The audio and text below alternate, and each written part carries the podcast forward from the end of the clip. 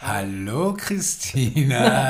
Hallo Roberto. Hallo, frohes neues Jahr. Ja, herzlich willkommen im neuen Jahr. Schön dich zu sehen. Ja, na, alles gut bei dir? Ich bin froh, dass wir dieses neue Jahr haben. Aber Roberto, heute, wir bleiben bei unserem Schema vom, vom letzten Jahr, denke ich. Und ich frage dich heute, wie geht's dir denn? Defekt oder exzellent?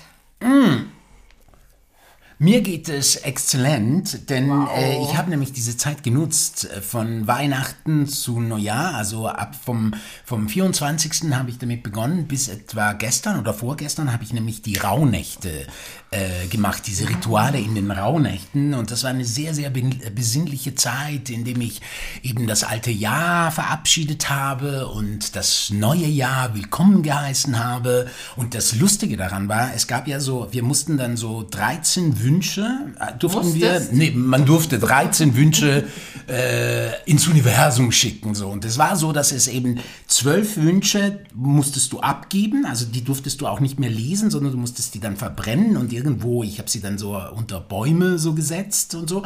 Und der 13. Wunsch, den musstest du dann aufmachen und das ist der Wunsch, den du selbst äh, dir erfüllen musst, während die anderen Wünsche vom Universum erfüllt werden. So hieß das, ja.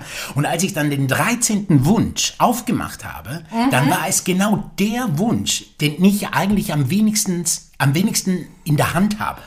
Ja, das war nämlich genau der Wunsch, wo ich eigentlich gar nichts machen kann. Und das fand ich so toll, weil es für mich irgendwie rau, also für mich war es dann so, dass ich das Gefühl hatte, ah, siehst du, es geht nämlich bei mir jetzt in diesem neuen Jahr wahrscheinlich viel mehr um geben anstatt um nehmen.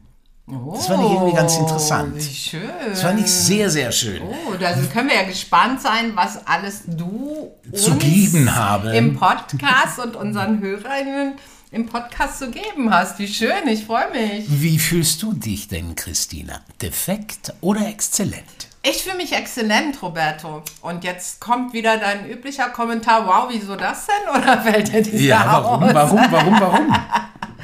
Ähm, ja, weil ich ganz glücklich bin, ähm, muss ich ehrlich sagen, dass wir hier wieder sitzen nach der langen Pause.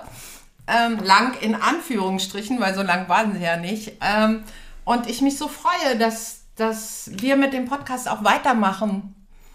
Und das neue Jahr jetzt sozusagen für mich jetzt auch gerade damit beginnt. Finde ich Schön. schön. Freut mich. Das freut dich. Wahnsinn. Und ja. wir haben ja heute auch einen Gast bei uns. wir haben heute einen Gast mal wieder und das Wieder freut einen mich Gast. auch sehr. Genau. Wir haben nämlich heute bei uns Dr. Dina Isabel Spitzlei.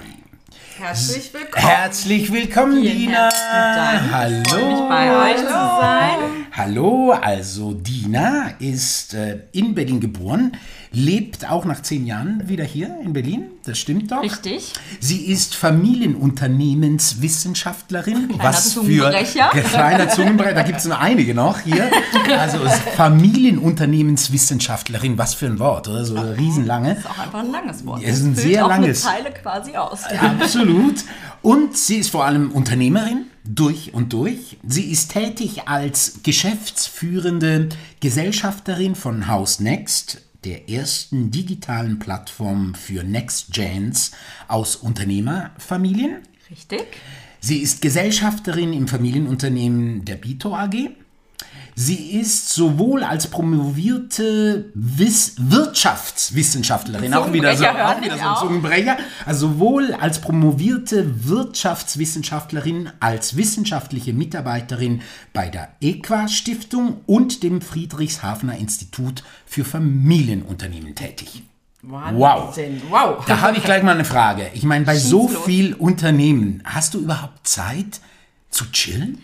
Ich dachte mir gerade schon, als du diese langen Worte gesagt hattest und ich dann auch noch sah, wie viel Platz sie in einer Zeile einnehmen von einer Seite, das ist vielleicht schon so ein Hinweis auf das heutige Thema. Ähm, dass wahrscheinlich weniger gechillt wird und mehr gearbeitet wird, aber das ist auch ähm, in Ordnung, weil ähm, wenn nicht jetzt, wann dann? Es ist die Zeit ähm, und die Möglichkeit, sein Leben zu gestalten, seine Zukunft zu gestalten.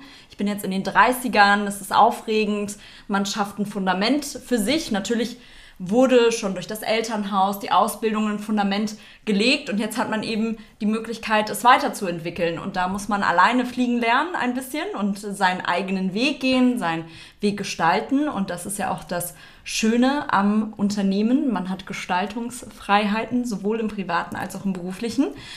Und das Chillen. Ich chill schon sehr, sehr gerne. Ja. Das muss ich schon sagen. Aber Machst du denn auch so Rituale und so? Also Gar nicht. Ist, das ist Wenig. nicht so dein Ding, oder? Ich versuche das manchmal. Also ich hatte mal ein Ritual und eine Routine. Da war ich dann auch ganz stolz mit meiner Mitgründerin. Die habe ich jetzt mitgeteilt. Ich habe jetzt eine Routine am Morgen. Und ich versuche das teilweise zu etablieren, aber sonderlich gut bin ich darin nicht, weil mir ist Schlaf schon sehr, sehr wichtig. Und ich bin eher ein kurz vor knapp Aufsteher. Sprich, wenn ich um neun einen Call habe, besonders wenn ich nirgendwo hinfahren muss, sondern er zu Hause stattfindet, dann stehe ich um 8.30 Uhr auf. Sprich, da ist eigentlich wenig Zeit für Morgenroutine. Okay. Aber wenn ich eine hätte, oder ich ab und zu versuche ich das, dass ich aufstehe und ich stehe auch direkt auf. Ich bin kein Snoozer. Also Okay. manche, manche Leute snoosen ja dann noch. Aber wenn der Wecker klingelt, stehe ich auf. Stehst du auf und dann bist du gleich da. Dann geht das los. Und so. Mhm. Genau, dann geht es auch direkt los und dann geht es unter die Dusche. Dann mache ich einen Podcast an, der mir die News des Tages darlegt. Und dann, wenn ich Zeit habe, setze ich mich manchmal aufs Sofa und trinke einen ersten Kaffee in Ruhe. Meistens juckt es mich dann aber schon in den Fingern, sodass ich dann doch den Laptop raushole und schon die erste E-Mail schreibe. Unternehmerin durch und durch, wie wir das vorhin von dir gehört haben, Roberto. Bevor wir aber gleich zu diesem Thema der, des Unternehmen, Unternehmerdasein gehen, wollte ich trotzdem noch mal fragen, weil ich weiß ja von, weil, also ja genau, das wissen ja unsere ZuhörerInnen noch gar Bis nicht. jetzt noch nicht. Bis jetzt nämlich noch nicht, weil das Allerwichtigste habe ich nämlich vergessen, denn Dr. Dina Isabel Spitzlei ist nämlich die Tochter von Christina. Und ich weiß nämlich äh, eine Geschichte, dass, ähm, dass ähm, Christina dich ja mal als Kind zu einer Heilpraktiker, äh, Heilpraktikerin geschickt hat. Ich bin äh, gespannt, was jetzt genau kommt. und, äh, und das fandst du ja nicht so toll. Also diese, dieses, äh, dieses so ein bisschen zu spirituell und äh, ist nicht so dein Ding. Ich glaube, es war eine chinesische Ärztin. Ich weiß nicht, welche Situation du genau meinst, aber generell bin ich Generell, also es geht jetzt eigentlich ums Generelle. Wir wollten jetzt hier, glaube ich, keinen, keinen Nee, der also- ganzen Damen, zu denen ich dich gebracht habe. Die haben mir sehr geholfen. ähm, nee, tatsächlich, ich glaube, ich bin zu ungeduldig dafür und ich habe es grundsätzlich schon ganz gerne faktisch. Und wenn ich weiß, vielleicht kommt da auch so ein bisschen das, das wissenschaftliche, die wissenschaftliche Seite aus mir heraus. Ich habe was, es gibt eine Medizin dagegen oder etwas, was ich tun kann und dann ist es gut.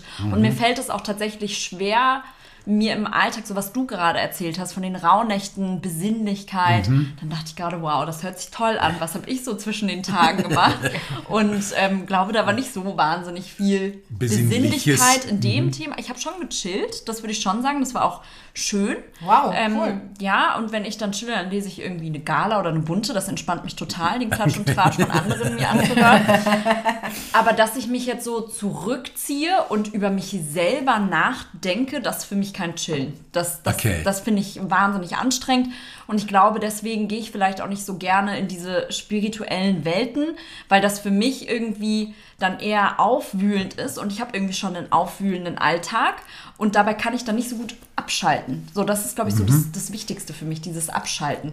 Und deshalb, um deine Frage zu beantworten, würde ich sagen, ist das nicht unbedingt ähm, mein Ding und ist auch ein Thema, was, glaube ich, mich und meine Mutter sehr stark äh. Unterscheiden. unterscheiden. Ja, ja. Ähm, ich glaube, ich habe besser gelernt, mich auf diese Themen mal einzulassen und würde sowas mal mitmachen. Aber ich glaube, ich bräuchte das jetzt nicht regelmäßig. Aber was ich schon gemacht habe, vor allen Dingen während des ersten Lockdowns, dass ich relativ viel Yoga gemacht habe morgens. Auch so ein Ah ja. Entspannungs-Yoga. Und das fand ich zum Beispiel eigentlich ganz schön. Aber sobald ich irgendwie so in so einen Arbeitsstress irgendwie reinkomme, verliere ich meine Routinen auch wieder recht schnell. Was mich dann wiederum eigentlich ärgert, weil das sollte ja genau so eine Priorität Total. im Leben sein. Man sagt ja auch, man sagt ja auch, entschuldige, äh, man sagt ja auch, dass man irgendwie, äh, wenn man keine Zeit hat, äh, nee, wenn man Zeit hat, dann sollte man jeden Tag 10 Minuten me- meditieren und wenn man keine Zeit hat, dann sollte man 20 Minuten meditieren. so sagt man eigentlich. Aber meinst du denn, Roberto, das hat vielleicht ein bisschen was zu tun äh, mit dem Alter, dass wir jetzt eher sowas machen? Hast du das in deiner Jugend gemacht? Ja, auf jeden Oder als Fall. du 30 Als ich, als Ja, vor allem, 30 du hast vorhin gesagt, in den 30ern, du bist gerade mal bist gerade 30. 30. übrigens. Genau, genau. Aber ich fühle mich schon so in dem, in dem Vibe der 30er. Der 30er. Ja, Okay. also es ist äh, sicherlich ist es so, dass es etwas mit dem Alter auch zu tun hat, auf jeden Fall. Aber ich glaube, da ist, da ist man auch ein bisschen eher, also ist man eher, fant- ähm, wie sagt man, äh, äh, äh, interessiert an so eine, an, an das, was eben nicht so handfest ist, ja, also was man ja nicht so unbedingt gleich so materialisieren kann. Und, und sowieso diese Frage mit sich selbst, die Beschäftigung mit sich selbst ist natürlich für mich als Schauspieler eines der zentralen Dinge überhaupt, weil ich ja der Meinung bin, dass wenn du nicht weißt, äh, was dir gefällt, was dir nicht gefällt, kannst du nie irgendeinen anderen Menschen spielen, um dann eben zu spielen, was diesem Menschen gefällt oder nicht. Also du musst ja schon ein bisschen kennen, was bei dir so los ist, um überhaupt dann dich in einen anderen Menschen hineinversetzen zu können. So. Da habe ich direkt eine Rückfrage. Ist es nicht vielleicht auch so, dass du, also stelle ich es mir zumindest vor, ähm, da habe ich in letzter Zeit witzigerweise viel drüber nachgedacht, so dieses in eine andere Rolle schlüpfen und wie sich das dann anfühlt. Und musst du zwischen Rollen zum Beispiel mal so richtig so ein Reset machen und so richtig chillen, damit du das auch differenzieren kannst. Okay, das war die eine Rolle, die liegt irgendwie hinter mir und jetzt komme ich in der Zukunft in diese neu- neue Rolle und jetzt muss ich erstmal so ein bisschen chillen, wieder zu mir selbst finden, so quasi wie so ein, wie so ein Nullpunkt, um Ja. dann wieder weiterzugehen. Ja, ja, genau, genau. Davon hatten wir auch äh, in der letzten Podcast-Folge ein bisschen darüber schon geredet, oder Christina? es war so ein bisschen so, dass ich immer inzwischen, das habe ich aber jetzt auch gelernt, in den Jahren habe ich wirklich gelernt, dass es eben, es gibt halt auch ein Ich, was einfach Roberto ist, der nicht spielt, sondern ich ganz privat bin und dahin muss ich immer wieder zurück äh, damit ich überhaupt, äh, ja, damit ich wieder so, ja, wie du sagst, ein Reset habe, so wieder so einfach ich bin, weil das ist total wichtig, weil sonst verlierst du dich irgendwann mal und weißt eben gar nicht mehr, wer du bist, was denn eigentlich zu dir gehört und was eigentlich nur äh, etwas ist, was du mal gespielt hast und so und deswegen denkst, ah ja, das gehört ja zu mir. Also, also es ist ganz, ganz Schon wichtig. schwer, ne? Weil das hatte, glaube ich, Lady Gaga in House of Gucci äh, nach den Dreharbeiten berichtet, dass sie neun Monate Schwierigkeiten hatte, aus dieser Rolle überhaupt wieder rauszufinden. Ja, weil das glaube so ich, ja. damit identifiziert hatte und so tief in dieser, in dieser Rolle äh, drin war. Und gerade bei dem Fall habe ich nämlich auch gehört, war es sogar so, dass sie ja diese, diese Frau, diese, diese Gucci-Ehefrau, ja nicht besonders gerne mochte. Sie musste sie mögen, weil sie sie ja spielte, aber sie findet sie eigentlich so, jetzt so rückblickend, findet sie sie ja nicht so eine tolle Frau gewesen. So. Ja. Und das ist sicherlich schwer. Hast aber, du denn, denn ganz kurz, Ja. dass ich einhaken darf, Ruben, hast du denn diesen Film, hast du dann gesehen, denke ich mal? Ja, ich habe ihn Hast gesehen. du ihn gesehen? Äh, weil wir haben ja vorhin jetzt bei der Vorstellung schon äh, gehört, Familienunternehmen sind so dein Ding und Unternehmen. Hast du diesen Film geguckt, weil es um ein Familienunternehmen geht? Oder guckst du dir auch außerhalb dessen Sachen an? Primär habe ich ihn, glaube ich, geguckt, weil es um Gucci ging. Ähm, fairerweise ähm, ist es ein, ist ein interessantes Unternehmen. Es ist auch Mode, ist auch eine Kunstform. Ich interessiere mich dafür. Ähm, wir waren ja auch äh, vergangenes Jahr, war es, glaube ich, Mama, im Museum ähm, von Gucci und haben uns ähm, ja die alten Modestücke In angesehen. Florenz. In Florenz, Ja, oder? ja, ja, genau. und haben uns die Modestücke angesehen. Und für mich ist das Kunst und es ist ein, ein Bereich, der mich sehr interessiert. Und deshalb bin ich primär in diesen Film gegangen. Und erst, natürlich wusste ich damals, dass es ein Familienunternehmen ist, aber erst als ich den Film gesehen habe, kam dann natürlich meine Familienunternehmenswissenschaftlerin-Brille raus und habe dann gemerkt, oh, da gab es schon viele Themen und es ist spannend. Also diese Geschichte sollte man definitiv auch aus dieser Perspektive aufbereiten und mal schauen, was können wir vielleicht aus deren Fehlern lernen, was könnte man eben daraus aus diesem Thema mitnehmen, aus der ganzen Sache. Aber das war schon eher zunächst mal eine, eine Hobby-Sache, sage ich mal. Also Chillzeit. Chillzeit. Chillzeit. Ha, Kannst du, also weil mich, das ist, ich habe den Film leider noch nicht gesehen, aber kannst du vielleicht etwas sagen, was da, äh, also aus deiner unternehmenswissenschaftlicher ähm, Sicht darauf, äh, kannst du mal sagen, was da, was da schief gelaufen war oder was dir dabei nicht so gefiel?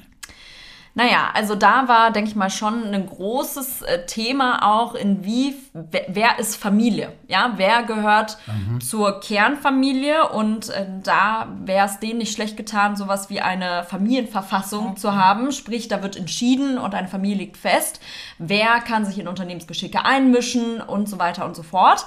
Mhm. Und da waren vielleicht Themen, das hätte denen vielleicht ganz gut getan, wenn da ein Berater dabei ist wäre, ähm, der das ganze Thema ähm, mal aufbereitet hätte. Inwiefern können auch Ehepartner mitmischen im Familienunternehmensgeschehen?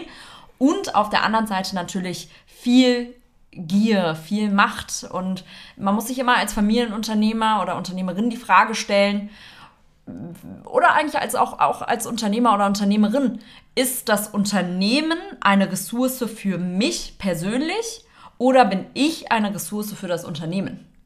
Hm. Mhm. Interessante Frage. Mhm. Okay.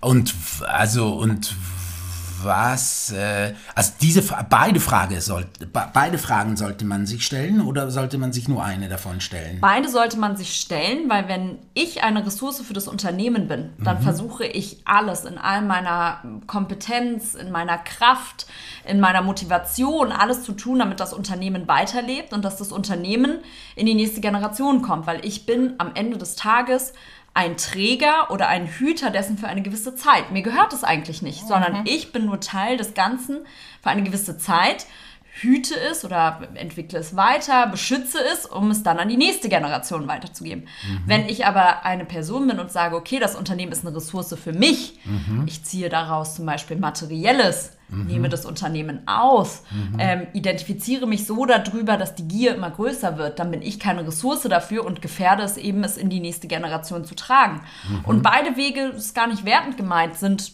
in Ordnung, aber man muss dann halt überlegen, wie lange kann das Unternehmen dann tatsächlich in dem Sinne existieren. Und dort haben wir eben gesehen, dass es leider nicht weiter existieren konnte, obwohl die Marke bis heute natürlich lebt. Lebt. Aber, Aber das, Unternehmen ist verkauft worden, ne? oder? Genau, es gehört ja. mittlerweile meiner Meinung nach ähm, zu LVMH, ja, genau. was ja zwar auch ein Familienunternehmen ist, mhm. aber natürlich ja, mhm. nicht mehr in dem Besitz äh, der Familie. Aber das heißt, es kann schon sein, dass es in, in, in der Geschichte eines Unternehmens man eventuell einen Manager engagiert, weil man eben genau diese Energie braucht, also von einem Menschen zum Beispiel, der, der irgendwie jetzt äh, vielleicht sehr egozentrisch, aber dafür sehr gut dieses Unternehmen vorantreibt? Also kann es sein, dass man deswegen auch mal so ein unternehmerisches, äh, eine unternehmerische Entscheidung fällt, weil man sagt, hey, wir brauchen jetzt einfach einen Manager, der ist zwar, der ist jetzt emotional nicht so verbunden mit diesem Unternehmen, aber der ist so fucking gut, sorry, aber der ist so gut, wir brauchen jetzt einer, der, der, weil der so, äh, weil er dann gut verdienen wird oder was auch immer und deswegen brauchen wir so einer, der pusht erstmal das Unternehmen so richtig in die richtige Richtung und das kann auch gut gehen. Das ist, glaube ich, so ein bisschen eine Glaubensfrage, beziehungsweise einfach eine sehr individuelle Frage. Wie ist das Unternehmen aufgestellt? Wie ist die Familie zu dem Zeitpunkt aufgestellt? Mhm. Gibt es jemanden in der Familie, der dieses Unternehmen gut, kompetent, mit viel Leidenschaft und Motivation weiterführen kann oder mhm. nicht? Mhm. Wenn niemand da ist, ist im Zweifel ein externer Manager oder Managerin vielleicht eine gute Idee. Wenn man zwar in der Familie jemanden hat, aber sagt, hey, wir bräuchten irgendwie noch jemanden dazu oder wir wollen noch eine externe Kompetenz mit reinziehen, dann ist das auch eine Entscheidung, die sicherlich gut und in Ordnung ist. Ich glaube, man muss für sich selber einfach schauen, wie sind die Gegebenheiten, was brauchen wir derzeit, beziehungsweise vor allen Dingen, was braucht das Unternehmen? Und was für Kompetenzen haben wir uns einfach nicht und müssen uns vielleicht durch einen ähm, externen Geschäftsführer oder Geschäftsführerin hinzuziehen. Mhm. Und dann ähm, ist es auch etwas, was durchaus gut funktionieren kann. Das hat auch die Wissenschaft gezeigt, dass das etwas ist, was grundsätzlich gut funktioniert, weil natürlich auch so ein bisschen Emotionalität rausgenommen wird. Mhm. Es ist Familie. Familie mhm. ist immer mit Emotionen verbunden mhm. und ähm, Befindlichkeiten auch. Und wenn man jemanden externen dazu holt, der holt das Ganze vielleicht auch mal so ein bisschen auf den Boden und bringt das Ganze auch wieder nur in den Unternehmenskontext zurück. Sonst vermischen sich Familie und Unternehmen natürlich immer sehr, sehr schnell. Mhm. Sage mal, wir haben ja vorhin gehört, äh, Dina, ähm, du bist geschäftsführende Gesellschafterin von House Next. Das heißt, du hast mit ähm, Nathalie Rauschendorfer zusammen House Next gegründet. Was macht House Next? Darf, würdest du uns ganz kurz sagen, was, sie, was ihr macht? Sehr, sehr gerne. House Next ist die erste digitale Plattform für die nächste Generation aus Unternehmerfamilien in Deutschland. Nathalie wow. und ich haben das gemeinsam mit Reinhard Prügel zusammen gegründet. Unser Doktorvater, unser gemeinsamer Doktorvater, so haben wir uns auch kennengelernt und haben letztes Jahr gemeinsam House Next gegründet und bei uns hat man die Möglichkeit, in einem sehr geschützten Rahmen sich mit dem Thema auseinanderzusetzen, welche Rolle will ich denn überhaupt übernehmen? Weil viele sprechen immer direkt davon, ah, du folgst nach, also du übernimmst das Unternehmen, aber es wird gar nicht so richtig darüber gesprochen, welche, welche Position passt zu mir, was habe ich für Kompetenzen, was habe ich für Fähigkeiten und welche Rolle möchte ich denn überhaupt bekleiden oder was gibt es denn überhaupt für Rollen? Mhm. Wir sprechen immer recht klar, Nachfolger, Nachfolgerin ist eigentlich eine direkt zugeschriebene Rolle. Es ist ganz klar, du folgst dem Unternehmen oder im Unternehmen nach. Aber die Frage ist ja, gibt es noch weitere Rollen? Gibt es weitere Möglichkeiten? Und das wird einem nicht so richtig aufgezeigt. Und dabei unterstützen wir die nächste Generation in digitalen Formaten. Sprich, man hat auch einfach mal die Möglichkeit, weil das, der Punkt ist immer, gerade beim Thema Nachfolge, passt auch eigentlich gut zu dem Thema. Es kostet Zeit. Jeder Berater, Beraterin kommt zu dir und sagt, puh, Nachfolge, dafür brauchst du ganz viel Zeit. Aber wer hat heutzutage schon ganz viel Zeit? Und bei uns hat man eben auch die Möglichkeit, sich einfach mal für eine Stunde in der Woche in einem unserer Eventformate, digitalen Eventformate mit dem Thema auseinanderzusetzen. Wir sind eine Community, wir unterstützen uns gegenseitig. Bei uns bekommt man spannende Insights in Podcast, ähm, Video und Artikelform rund um dieses Thema. Wir kommen selber aus Unternehmerfamilien, deswegen können wir auch gut verstehen, was sind die Themen, Ängste, Sorgen, Herausforderungen, Fragen, die die nächste Generation vielleicht hat. Und die versuchen wir eben in unseren Artikeln aufzubereiten. Wir machen verschiedene Events zu dem Thema, die alle digital stattfinden. Wir laden andere Next Gens ein, wir laden Experten zu uns ein. Wir machen aber auch Offline-Events und ähm, vor allen Dingen haben wir auch kleinere Coaching-Runden, sprich, das nennt man bei uns House Squad. Da kommt man in ja, Fünfer- bis Siebener Gruppen zusammen, regelmäßig und coacht sich gegenseitig durch Situationen, weil wenn wir uns nicht gegenseitig helfen können, ähm, wer kann uns dann helfen? Und das ist das, äh, was wir bei House Next machen und uns wirklich am Herzen liegt, weil nur so können wir am Ende des Tages auch unsere Verantwortung übernehmen, weil wir haben eine Verantwortung als äh, NextGens, die Familienunternehmen in die nächste Generation zu bringen, in welcher Form auch immer, auch wenn mhm. wir die Entscheidung treffen, wir werden es nicht tun haben wir trotzdem die Verantwortung, uns mit dem Thema auseinanderzusetzen. Und wir unterstützen eben genau die nächste Generation dabei, ja, ihre, ihre Verantwortung bzw. ihre Aufgabe im ersten Schritt einfach mal anzunehmen und begleiten sie auf diesem Weg. Das heißt, eure Mitglieder sind alles äh, junge Menschen aus Familienunternehmen. Richtig. Und was würdest du, was würdest du denn, also wie würdest du das beschreiben? Also was, was ist der Druck, unter denen zum Beispiel du als Unternehmenstochter oder halt andere Unternehmens äh, Kinder aus Unternehmensfamilien stehen. Was ist der, also was würdest du jetzt, wie würdest du das erklären, jemandem, der das jetzt halt nicht äh, ein Kind eines Unternehmers oder einer Unternehmerin ist? Wie, was, was ist euer, was ist der Druck, der dahinter steht? naja, überhaupt mal erstmal die Entscheidung zu treffen, möchte ich das machen, kann ich das machen? Ja, man, man stellt sich das ja immer, oder viele stellen es vielleicht einfach vor, Unternehmer oder Unternehmerin zu sein. Aber da steht viel Verantwortung und viel Druck. Du hast Verantwortung für Mitarbeiter und Mitarbeiterinnen, deren Familien. Und du musst dir wirklich gut überlegen, ist das etwas, was du möchtest und ist das etwas, was du kannst? Mhm. Und da musst du auch wahnsinnig ehrlich zu dir sein. Und natürlich hat man auch die Erwartungen, ja. Viele Eltern sagen zu ihren Kindern, mach das, was du möchtest, was dir gut tut, was du, wo deine Leidenschaft liegt. Mhm. Aber wenn so ein Unternehmen mit am Tisch sitzt, hast du auch eine Verantwortung für dieses Unternehmen, ja? Du möchtest auch dort die Erwartungen erfüllen. Und es sind dann halt deine Eltern, mit denen du diese Themen hast. Und Job und Familie vermischen sich halt an diesem Punkt. Mhm. Und das ist schon irgendwo Druck, weil wenn du dir überlegst, du hast Schwierigkeiten im Job, wo suchst du einen Zufluchtsort? Bei deiner Familie, bei deinen Freunden. Aber was ist, wenn sich das Ganze vermischt? Was ist, wenn auf einmal Job und Familie gleichzeitig, gleichzeitig zum Problem werden? Ich fand irgendwie auch lustig, deine Formulierung. Also das heißt, war das denn so bei dir? Weil bei dir in deiner Familie ist, also Christina ist ja Unternehmerin, mhm. dein Vater ist Unternehmer. Äh, war das denn so, äh, als Kind, als Jugendliche, war das denn immer so, dass du, wenn du mit deinen Eltern am Tisch saß, auch immer das Unternehmen auch mit am Tisch saß? Das ein oder andere Mal, würde ich sagen, schon. Immer öfter, oder? Klar, es war immer ein Thema. Es war im Urlaub ein Thema, es war beim Abendessen ein Thema, es war häufig Thema und ähm, die, die Trennung war natürlich auch einfach nicht da und das ist auch okay, weil ich bin auch unfassbar dankbar, dass dieses Unternehmen da ist, dass mein Opa das aufgebaut hat. Alleine das ist eine sehr emotionale Bindung auch und Verbindung zu meinem Opa, den ich leider nicht, äh, nicht lange kennenlernen durfte.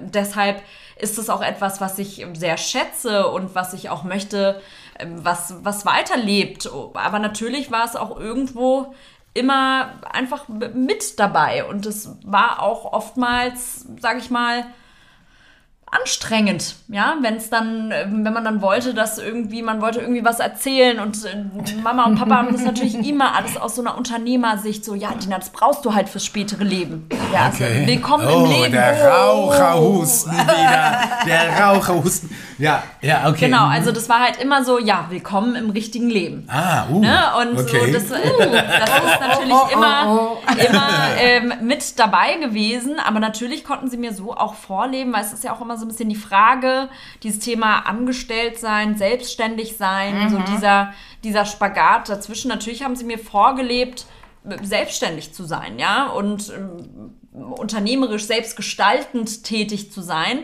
Und so war für mich auch lange das Spannungsfeld irgendwie da. Was, was will ich denn überhaupt? Möchte ich auch in einem Konzern arbeiten oder möchte ich ähm, Unternehmerin sein? Und natürlich haben sie mir vorgelebt, dieses, dieses freie Leben auch, selbst entscheiden zu können, wie gestalte ich meinen Tag. Meine Mutter hatte oftmals die Möglichkeit, dafür hat sie in der Nacht dann gearbeitet. Das ist halt das Thema selbst und ständig, aber hat mit mir Nachmittage verbracht, weil ich gesagt habe, hey Mama, ähm, hast du nicht Lust, heute Mittag ähm, shoppen zu gehen? Und dann hat Mama das möglich machen können. Und das ist bei vielen natürlich nicht der Fall. Und das ist ein unfassbares Privileg. Und genau so möchte ich meine Tage auch selbst gestalten können. Und deshalb habe ich mich auch entschieden, Unternehmerin zu sein. Hat aber natürlich auch so ein bisschen was mit dem Thema Selbstwirksamkeit und ja, Entscheidungsfreude, Gestaltungsfreude zu tun, weil ich gerne ja schon einen starken Kopf habe und meine Vorstellungen habe davon, wie die Dinge laufen sollen. ja. ähm, und deshalb finde ich das super toll, die Möglichkeit zu haben, gemeinsam als Geschäftsführerin mit Nathalie im erweiterten Kreis mit Rainer zusammen, die Möglichkeit dort zu haben, ein Unternehmen selbst zu gestalten, aufzubauen, zu entwickeln und wir haben es in der Hand. Ja, kein anderer hat es in der Hand. Nur wir haben in der Hand, wie das Unternehmen gestaltet sein wird. Wie würdest du sagen, was würdest du denn sagen, was, äh, was, was ist, also was ist ein Unternehmer beziehungsweise oder Unternehmerin, beziehungsweise was muss sie eher können? Also was, was sind die Qualitäten eines Unternehmers? Ich glaube, man muss mutig sein. Ja, man darf trotzdem Angst haben. Ich glaube, viele denken immer, ach, Unternehmer oder Unternehmerinnen sind furchtlos. Nein, man darf auch Angst haben. Ich glaube, man muss sehr reflektiert sein. Man muss immer die Möglichkeit, man muss sich selber auch hinterfragen, sagen, ist das, was ich gerade tue, und ist der Weg, der ich gehe, der richtige? Und man muss unfassbar anpassungsfähig sein. Sprich, es kann sein, dass ich gerade folgendes Geschäftsmodell habe, aber wir haben auch immer bei House Next gesagt, es kann sein, dass in einem Jahr House Next was ganz anderes macht. Wir wissen einfach nicht und diese Flexibilität muss man mit natürlich an den Tag bringen. Man muss einen gewissen Grad an Kreativität, ähm, Entscheidungsfreude, wahnsinnig wichtig, ist was, was glaube ich vielen in, ähm, in der heutigen Generation unfassbar schwer fällt. Ja? Ge Generation Unverbindlichkeit, ja, man muss sehr verbindlich sein. Und man muss natürlich auch einen gewissen Grad an Empathie und ähm, Führungskompetenzen irgendwie mitbringen, beziehungsweise den, den Willen haben, andere mitzureißen und zu motivieren. Wow. Ähm, du hast dich deswegen auch dazu entschieden, auch Unternehmerin zu werden. Obwohl in, in der Kindheit, ich weiß, dass du da oft unter äh, meine Eltern sind nicht da oder haben ständig was zu tun, äh, manchmal das auch vermisst hast. Ähm, und ich habe mich auch gefragt in der Vorbereitung jetzt dieses Gesprächs, ob du damals, als du ins Internat nach England wolltest, ob das auch eine Flucht war vor dem, was zu Hause war. Nee, Weil da das war ja so dein erster Schritt. Welt leben. Weil das war ja so der erste Schritt, so empfinde ich es heute, für dich äh, in einer, ja, in eine selbstbestimmte äh, Zeit, weil du hast selber gesagt, wir, es war ja gar nicht unsere Idee, äh, ich will ein Internat nach England, hier sind drei Internate, äh, da möchte ich gerne hin. Ähm, und so ist ja dein Weg weitergegangen. Ich glaube, ihr habt mir einfach früh dadurch gezeigt, ähm, dass ich ein selbstbestimmtes Leben führen muss und dass ich selbst verantwortlich bin für mein Leben. Ich glaube, das habe ich sehr, sehr früh gelernt, aber ich weiß natürlich immer, dass meine Eltern da sind, die mir so Leitplanken geben, ja, und ich weiß natürlich immer, wenn es hart auf hart kommt und auch wenn meine Eltern die Entscheidungen, die ich treffe, nicht vielleicht wahnsinnig rosig finden und wir vielleicht auch die ein oder andere Diskussion darüber haben, dass ich weich falle am Ende des Tages. Das darf man natürlich auch nicht vergessen und das ist ein unfassbares Privileg. Ja, man muss ja auch selber immer so ein bisschen überlegen. Klar habe ich mich entschieden zu gründen, vor allen Dingen auch während einer Pandemie. Ähm, Das glaube ich muss man auch noch mal hervorheben. Aber natürlich kenne ich ja auch mein Risiko. Ich habe eine tolle Ausbildung, ich bin promovierte Wirtschaftswissenschaftlerin. Ich falle einfach generell sehr weich, weil ich immer das Backup meiner Familie derzeit habe. Ich glaube, das so reflektiert muss man natürlich auch selber sein. Ähm, Und es ist in dem Sinne natürlich keine Existenzgründung, weil ich trotzdem noch ähm, andere Jobs natürlich habe, die parallel laufen, die mir mein täglich Brot verdienen. Das macht es natürlich noch anstrengender und stressiger. Ja, wollte gerade sagen. Ich meine, du hast ja, wie wir gehört haben, arbeitest du auch bei der EQUA Stiftung. und am äh, Friedrichshafener Und Institut für Familienunternehmen. auch noch. Das heißt, ähm, was, was ist die EQUA Stiftung? Nur, dass wir das kurz wissen. Die EQUA Stiftung ist die Eigentümerqualifizierungsakademie. Wow. Das ist die Familienstiftung der Familie Wacker von dem Familienunternehmen Wacker Neusson. Und die hatten eben damals so ein, ja, einige Konflikte. Es ist ein börsennotiertes Unternehmen geworden und die Familie hat sich eben, oder beziehungsweise die Stiftung hat zum Zweck, durch Wissenschaft und Praxis ähm, anderen Unternehmerfamilien zu helfen und sie auf ihrem Weg zu begleiten und zu unterstützen. Und das machen wir dort eben mit.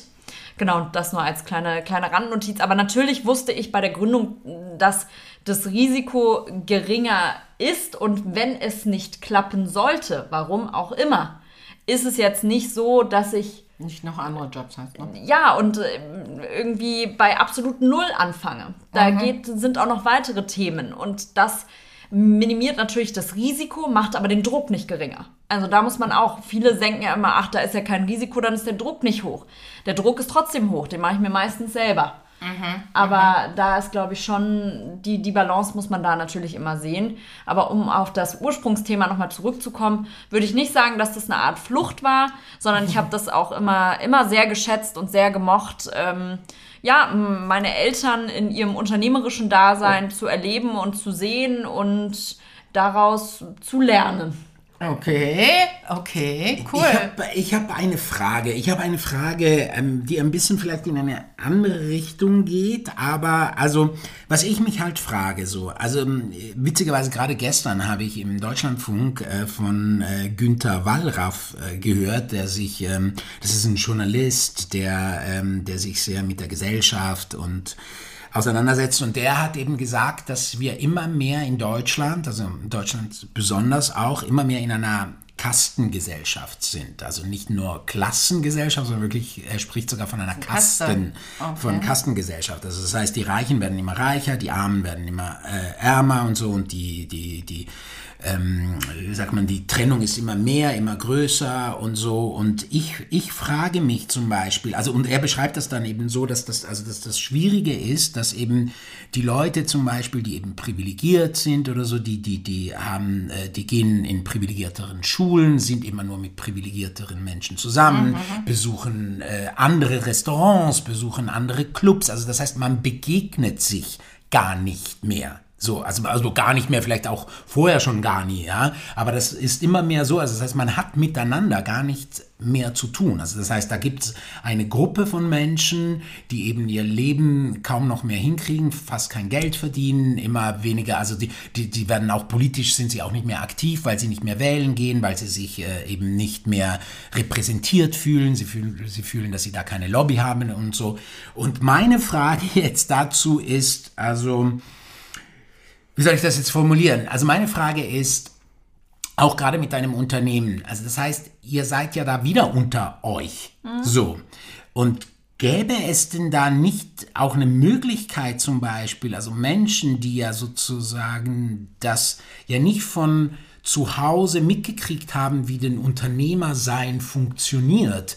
Und äh, weil das ist ja schon, das merke ich ja auch als bei unserer Gründung, mhm. ähm, wenn du das nie gemacht hast, ist es schon, das ist wie so eine ganz andere Welt. Das ist wie, wie, wie würdest du Chinesisch äh, äh studieren oder äh, so. Also das heißt, denen das irgendwie zu vermitteln oder mitzugeben, so dass sie vielleicht auch die Möglichkeit hätten, aus ihrem aus ihrer Klasse, zum Beispiel, wenn man so jetzt bei dem bleibt, rauszufinden, um eben dann auch eventuell erfolgreiche Unternehmer zu werden?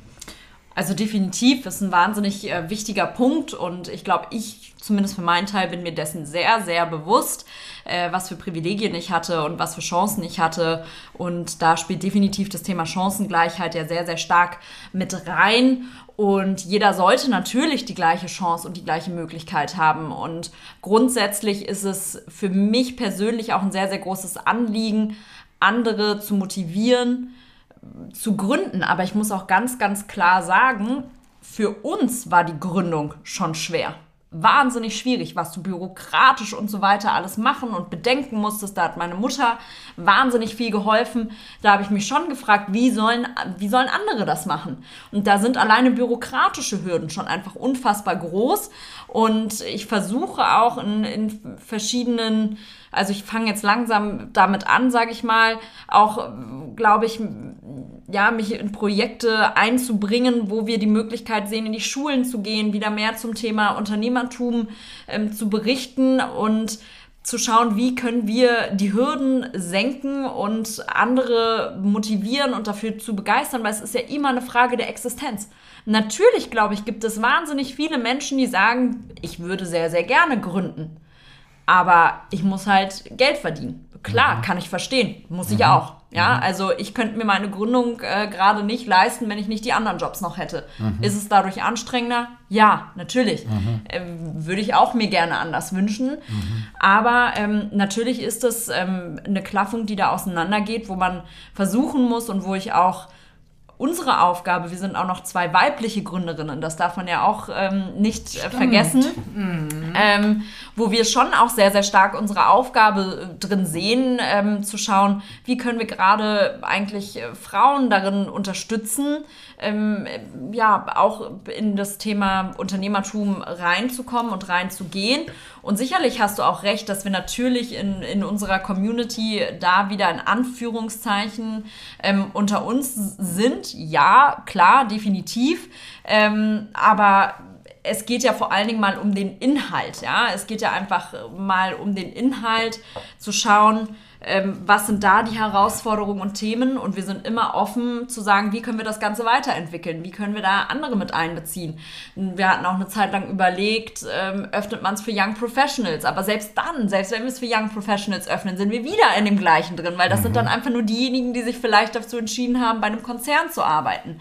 Also es ist schon eine Aufgabe, die, der wir uns annehmen wollen, worüber wir viel diskutieren und auch sprechen und müssen jetzt einfach mal schauen, wie können wir, wie können wir tatsächlich auch dazu beitragen und vor allen Dingen eben auch ähm, junge Leute mit, mit zu, mitzunehmen ähm, in, die, in die Sphäre des Unternehmertums und vor allen Dingen auch junge Frauen äh, dazu motivieren, ähm, in die Sphären des Unternehmertums zu kommen. Mhm. Frauenpower, wie cool, sehr schön. Ich möchte jetzt mal ganz kurz ganz woanders hinschwenken. Ähm, Du warst ja zehn Jahre lang nicht in Berlin. Mhm. Du warst ähm, in Köln, du warst in Friedrichshafen, du warst auch äh, in Spanien und Amerika zum Studieren. Du hast die Welt gesehen. Jetzt bist du wieder in Berlin. Wie ist das? Schön. Schön. Schön, ja. Ähm, man muss halt dazu auch sagen, jetzt äh, muss ich leider wieder das C-Wort mit einbringen. Ich bin äh, zur Pandemie nach Berlin gezogen und ich glaube, dadurch fehlt natürlich ein, ein großer Teil von Berlin und ich konnte jetzt noch nicht so viel wieder erleben und mitmachen, was die Großstadt natürlich auch ausmacht. Ich habe in kleineren Städten davor gelebt und dadurch konnte ich natürlich nicht ähm, so viel mitmachen, aber es fühlt sich gut an. Es fühlt sich natürlich auch zu einem gewissen Grad nach ein bisschen Zetteln an. Also, dass ich jetzt ähm, in Berlin bleibe und vorstelle, mir hier, also ja, meine Familie hier, ähm, meine eigene Familie zu gründen, ähm, in Berlin zu sein. Ähm, das ist natürlich schon etwas, äh, was vielleicht auch so ein bisschen hui, jetzt wird man wirklich irgendwie erwachsen. Das ist dieser Vibe der 30er, von dem ich sprach. Aber es ist schön, auch wieder zu Hause zu sein, in der Nähe zu sein. Und klar, ich habe mich schon gefragt, gut, wenn ich jetzt in Deutschland in eine andere Stadt ziehe, mhm. Ja, dann dachte ich so, ja gut, aber warum denn eigentlich? Ja, ich habe das unfassbare Privileg, auch hier wieder, meine Familie lebt in einer Großstadt, in mhm. der größten Stadt in Deutschland. Viele auch gerade Familienunternehmen sitzen auf in kleinen... Auf dem Kuhdorf, auf, auf dem Land. auf dem Land, genau. Ähm, und das ist natürlich für viele in, in meiner Generation schon ein Thema. Ja, möchte ich ähm, aufs Land zurück? Möchte ich dort leben? Und ich habe das unfassbare Glück, ähm, dass ich aus einer Großstadt komme und freue mich auch wieder hier zu sein und freue mich vor allen Dingen noch mehr, wenn ich dann auch mal mir die Zeit nehme, äh, da auch wieder das Thema Selbstverantwortung, die Stadt auch mehr zu erleben. Was würdest du denn, was, was machst du denn, wenn du willst ja wahrscheinlich auch Kinder haben in Zukunft, mhm. oder? Ja. Das heißt, äh, gibt es etwas? Oh. Christina, hör mal ganz kurz weg. Ja, oh je, ich habe schon Angst. Gibt es etwas, was du besser machen würdest, als vielleicht deine Eltern getan haben? Äh, oh, also weil du willst ja, weil du Frage, willst, Roberto. du willst ja wahrscheinlich auch weiterarbeiten. Du würdest als ja. Unternehmerin, ob jetzt in deinem eigenen Unternehmen oder in einem anderen Unternehmen weiterarbeiten und trotzdem Mutter sein. Ja. Und du willst ja wahrscheinlich nicht nur Nannies haben für Nein. deine Kinder. Was würdest du anders machen? Ich werde meinen Mann mehr in die Pflicht nehmen. Ah, wow. okay, Wie okay, okay, okay. Was ein klasse Statement, das finde ich gut. Ja, stimmt, da war ich nicht ganz so gut. Ja. Ja, beziehungsweise es ist halt heutzutage so, dass, äh, ich meine, du hast es ja auch schon gemacht. Du hast auch gesagt, du hast eine Karriere, die möchtest du weiter verfolgen. Ja. Und ich glaube, das, das passiert noch zu wenig. Da bist du auch ein unfassbares Vorbild immer für mich gewesen. Danke. Und ich glaube, wir müssen ähm, dann einfach schauen, dass man das gemeinsam so hinbekommt. Es ist uns auch immer super wichtig zu schauen, wie können wir die Träume des jeweils anderen möglich machen, damit man sich, ja, jeder auch die Möglichkeit hat, sich selber zu verwirklichen. Aber wie können wir eben auch als Team gemeinsam, äh, ja, Träume verwirklichen? Und ich glaube, das ist so das größte Ziel. Wie können wir das als Team schaffen und nicht wie jeder Einzelne an sich das schaffen kann, sondern ja. sehr stark als Partner und als Team dort zu agieren. Und das passt ja so gut, das passt ja so gut sowohl für das Berufliche als auch für das Private immer, oder? Ich ja, liebe total, es auch, ja. ich liebe es auch immer im Team zu denken, weil äh, weil äh, das ist gut, weil es man sich gegenseitig halt auch inspiriert und immer wieder auch auf die auf die äh, Finger schaut, wenn es manchmal zu egozentrisch äh, und, also, unterwegs ist. Man ist ja manchmal so sehr, sehr ich-bezogen unterwegs und wenn man mhm. eben in einem Team ist, ob das jetzt in einer Partnerschaft ist oder in einem wirklichen Team eines Unternehmens, ist das nämlich immer ganz gut, weil dann kriegt man auch immer wieder andere Impulse und äh, die einen die einen wieder so äh, draufschauen lassen und sagen können, na stimmt, das ist irgendwie blöd. Wenn wir jetzt in, diese, in dieser Form weitermachen, ist nicht nur für mich nicht gut, sondern eben halt auch für das Unternehmen, was ja auch ein Unternehmen sein kann, eine Partnerschaft ist ja auch ein Unternehmen. Letztendlich. Ja, und ich brauche das auch. Also ich muss im Team arbeiten. Ich brauche ja. das auch. Ich bin kein Einzelgänger und ich brauche das im Team, bin unfassbar dankbar, dass ich meine Familie habe, meine, meine Mama habe, dich aber auch habe, Roberto. Oh. Und vor allen Dingen natürlich ähm, meinen, ähm, ja, Nathalie Dein. als Mitgründerin habe, als Team. Wir sind äh, ein super Team. Nathalie, falls du es hörst, bin ich auch dir sehr dankbar. Und natürlich auch meinen Freund habe, der mich da immer unterstützt und mit mir ähm, ja, gemeinsam äh, da durchs Leben geht. Und das braucht man auch einfach. Das braucht man, wenn viel los ist, man viele Gedanken im Kopf hat, um auch Dinge zu bewältigen und zu schaffen. Du brauchst ein klasse Team um dich herum und deswegen kann ich nur jedem mit auf den Weg geben. Baut euch eure Fußballmannschaft, die um euch herum steht und ähm, mit der gemeinsam könnt ihr viele Tore schießen und Ziele erreichen. Oh, wie schön. Das, Das war ist doch schon eigentlich, ein eigentlich ein wunderschön. wunderschönes Schlusswort. Ja, schon wobei fast. ich eigentlich noch so ein Thema auf, aber es ist schon spät, ne? Also, ja, also weil, äh, weil ich habe, also ich muss dir ehrlich sagen, ich wollte nämlich auch gerade fragen, also es gäbe ja so viel irgendwie zu erzählen. Wir haben ja, Ja, nur, nur die Hälfte Wahnsinn, von dem ja. gemacht. Allerdings, man, ja. Man hätte auch noch so über vieles reden können, aber da ist halt die Frage, wie wir das immer stellen, oder? Der, unserem Ja. Gast. Sollen wir das jetzt hier beenden oder hättest du noch was zu sagen oder würdest du gerne den Podcast noch ein bisschen verlängern? Die Frage dürft ihr mir nicht stellen, weil ich kann immer reden über alles. Ähm, Doch, ich würde gerne noch, noch eins würde ich gerne noch machen, Roberto. Auch wenn ich weiß, dass wir manchmal ähm, hören von unseren HörerInnen, äh, dass wir zu lange sind, aber jeder kann ja jetzt hier abschalten, wenn er möchte, aber ich würde gerne. wir hatten ja schon ein schönes Schlusswort. Ja, Wir hatten ein tolles Schlusswort, Ja, ja. Dafür bin ich dir auch sehr dankbar. Aber ich würde gern schon noch mal ähm, auf den Weg deiner Mutter, die sie gegangen ist, indem sie äh, als Steuerberaterin aufgehört hat und dann mit Roberto ein Unternehmen gegründet hat. Und Oh. Roberto ja auch Unternehmer ist Jetzt wird's spannend. ähm, sozusagen ich meinen Mut zusammengenommen habe, in eine ganz andere Ecke zu gehen. Und vielleicht nur ganz kurz, Roberto, zu dir. Ähm, wie fühlst du dich als Unternehmer? Wo wir ja heute das Thema Unternehmer haben. Also, ähm, äh, puh, also ich muss, ich muss sagen, eben wie ich vorhin meinte, also ich, ähm, es war mir, weißt du, ich komme ja, ich komme ja, wie ich schon, also wie unsere ZuhörerInnen schon wissen, komme ich ja aus einer Arbeiter, klassischen Immigrantenfamilie, Arbeiterfamilie und so. Meine Mutter war Raumpflegerin, mein Vater Koch und, ähm, und dann bin ich ja in die Kunstwelt gegangen, also in die Kulturwelt, in die Schauspielerwelt, wenn man so will. Das war ja schon ein totaler Trip, weil das ist wirklich, da gehst du in eine komplett andere Sphäre von Dasein. Das weißt du ja selber auch. Also ich kann mich erinnern, am Anfang, als wir uns kennenlernten, gucktest du mich ja auch eher an und dachtest, was ist denn das für ein Vogel? Ja, so.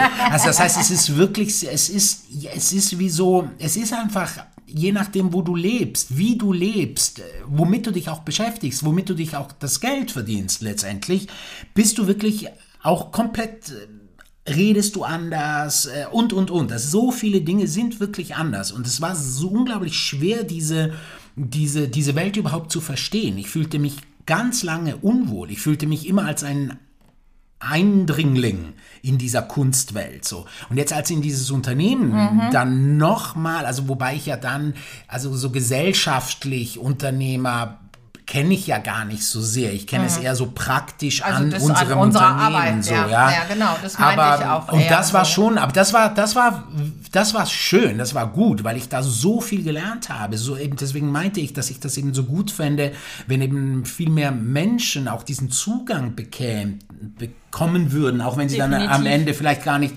ein eigenes Unternehmen gründen, aber dieses, dass du anfängst auch zu denken, also heute zum Beispiel, um es ganz konkret zu machen, heute zum Beispiel als Schauspieler, wo du einfach engagiert wirst von einer Produktionsfirma und wo du deine Rolle spielen musst oder so, dann war es in der Vergangenheit und so ging, so geht es vielen, die ich kenne, so denkt man einfach, hey, warum kriege ich das nicht und warum kriege ich jenes nicht und warum geht das so lange und ich will mehr Gage und ich will mehr das und ich will mehr jenes und so.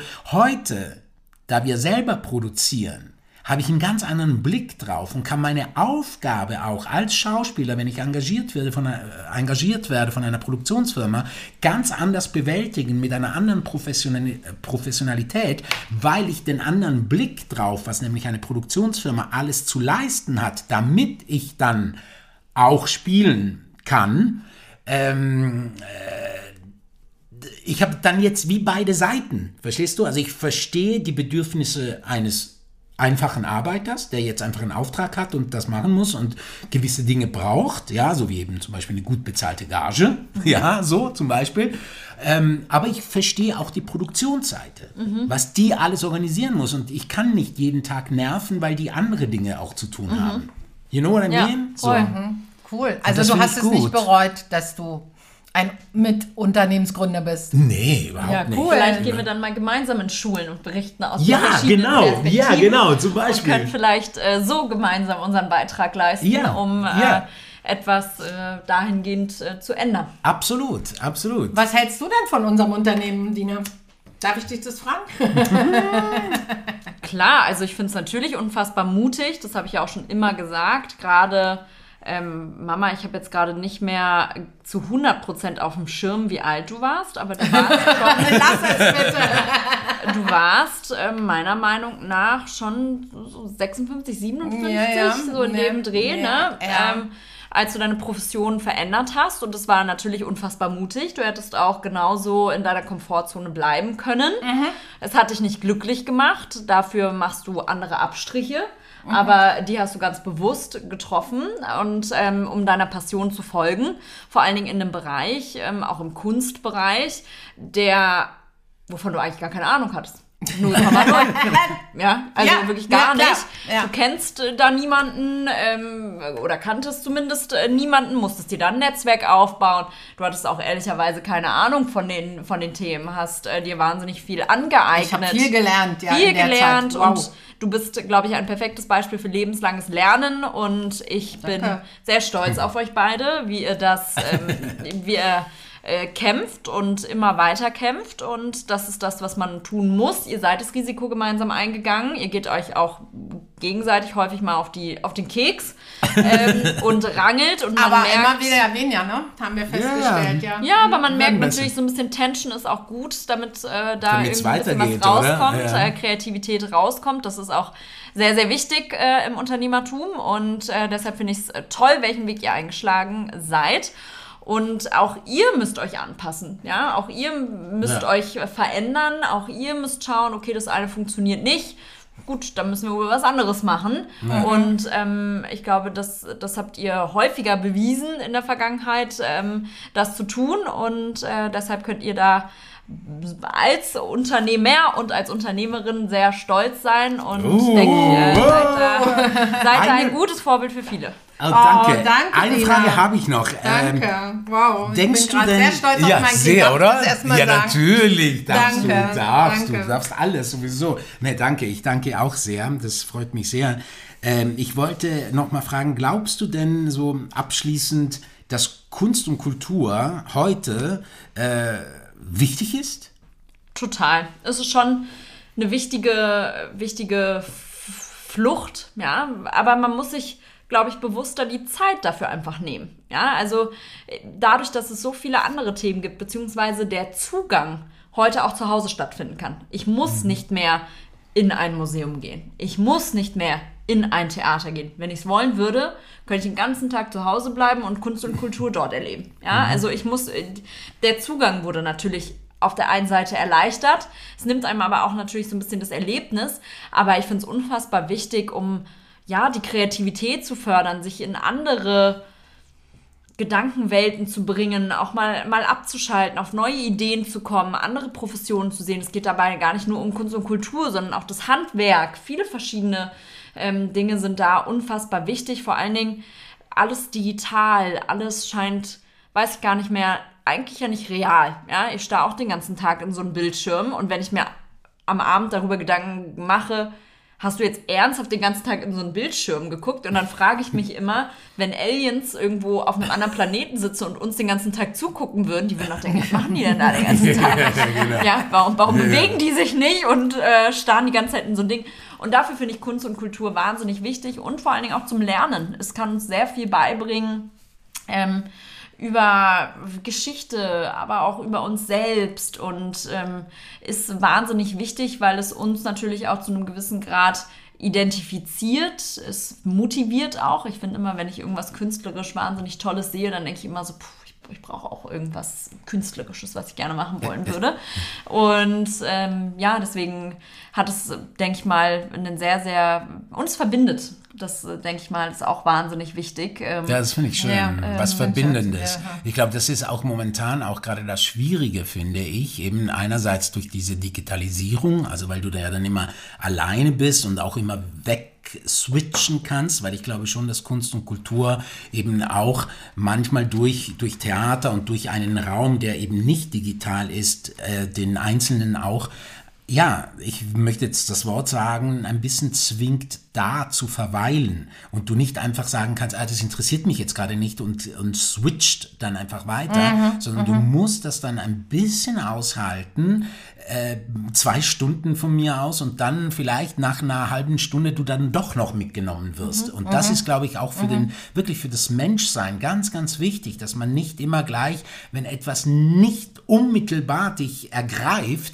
gleich wegswitcht. Ich glaube, das ist das eines der, der ganz großen Probleme auch der heutigen Generation, dass sie eben nicht lernen und, und das hat dann einen Einfluss auf sehr viele Dinge des Lebens. Weißt du, auch zum Beispiel Beziehungen. Wenn es nicht so toll ist, dann will ich gleich wieder weg Ja, oder ja, sowas, klar, ja. richtig, ja. Also weil du eben das fast nicht trainiert hast, über längere Zeit irgendwo zu verweilen, weil du gar nicht weg kannst. Zum Beispiel in einem Theater, nicht einfach aufstehen, also kannst schon, Mhm. Kannst du aber, schon, Robert, du aber machst es dann schon. eben auch nicht. auch gleich Haben wir auch schon gemacht, auch schon Roberto, gemacht, weißt du? ja, ja. Kannst dich erinnern? Aber ja, du machst es halt natürlich nicht sofort, Sofort, und richtig. so, ja. Aber was Und ich das finde, was da auch gut. noch passiert, wenn man es nicht zu Hause alleine sieht, ist halt, dass man danach die Möglichkeit hat, darüber auch zu reden. Ja. Also, dass man diese Verbindung mit anderen Menschen, dieses gemeinsame, ah ja, wie war das mit dem Nee, nee, nee, nee, nee. Ich habe mich jetzt verschluckt. Ich habe mich jetzt verschluckt. Am Wein verschluckt. Dann ist, glaube ich, jetzt die Zeit, ganz herzlich Danke zu sein, sagen Dina. Ganz herzlich Danke zu sagen. Und eigentlich, weil wir machen am Ende unseres Podcasts mit einem Gast eigentlich immer, dass wir sagen, was wollen wir den ZuhörerInnen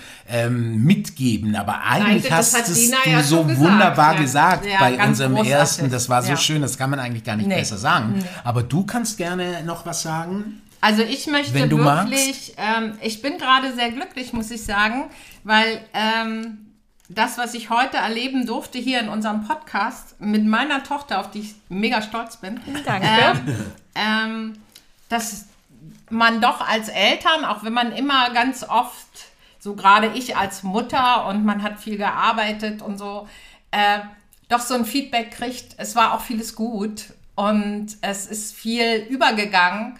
Ähm, das macht mich gerade ganz glücklich und deswegen ähm, würde ich sagen, dass man auch als arbeitende Eltern und als viel arbeitende Eltern wirklich auch äh, Kindern viel geben kann, wenn man nur wenig Qualitätszeit hat, aber die dann auch genießen kann. Und ich glaube, das haben wir auch oft genug gemacht. Definitiv. Man muss einfach nur ein großes Herz haben. Genau. Ja, wunderschön. Ich finde es wunderschön. Ich möchte nur noch sagen, dass ich glaube, wir sollten uns einfach viel mehr sagen, was wir einander mögen. Das sollten wir vielleicht sagen. Das wünsche ich allen und ich danke dir sehr, Dina. Das war wunderbar. Euch? Danke, Dina. Schön, dass du da vielen warst. Dank. Roberto, vielen Dank. Christina, alles Gute. Ja, wir sehen uns danke. schon bald wieder Wir sehen uns bald wieder, ja. und feiern deinen Geburtstag. Ja, ja. Oh, oh. also bis bald. Bis bald. Ciao, Ciao, tschüss. Dazwischen, zwischen Defekt und Exzellenz. Dazwischen.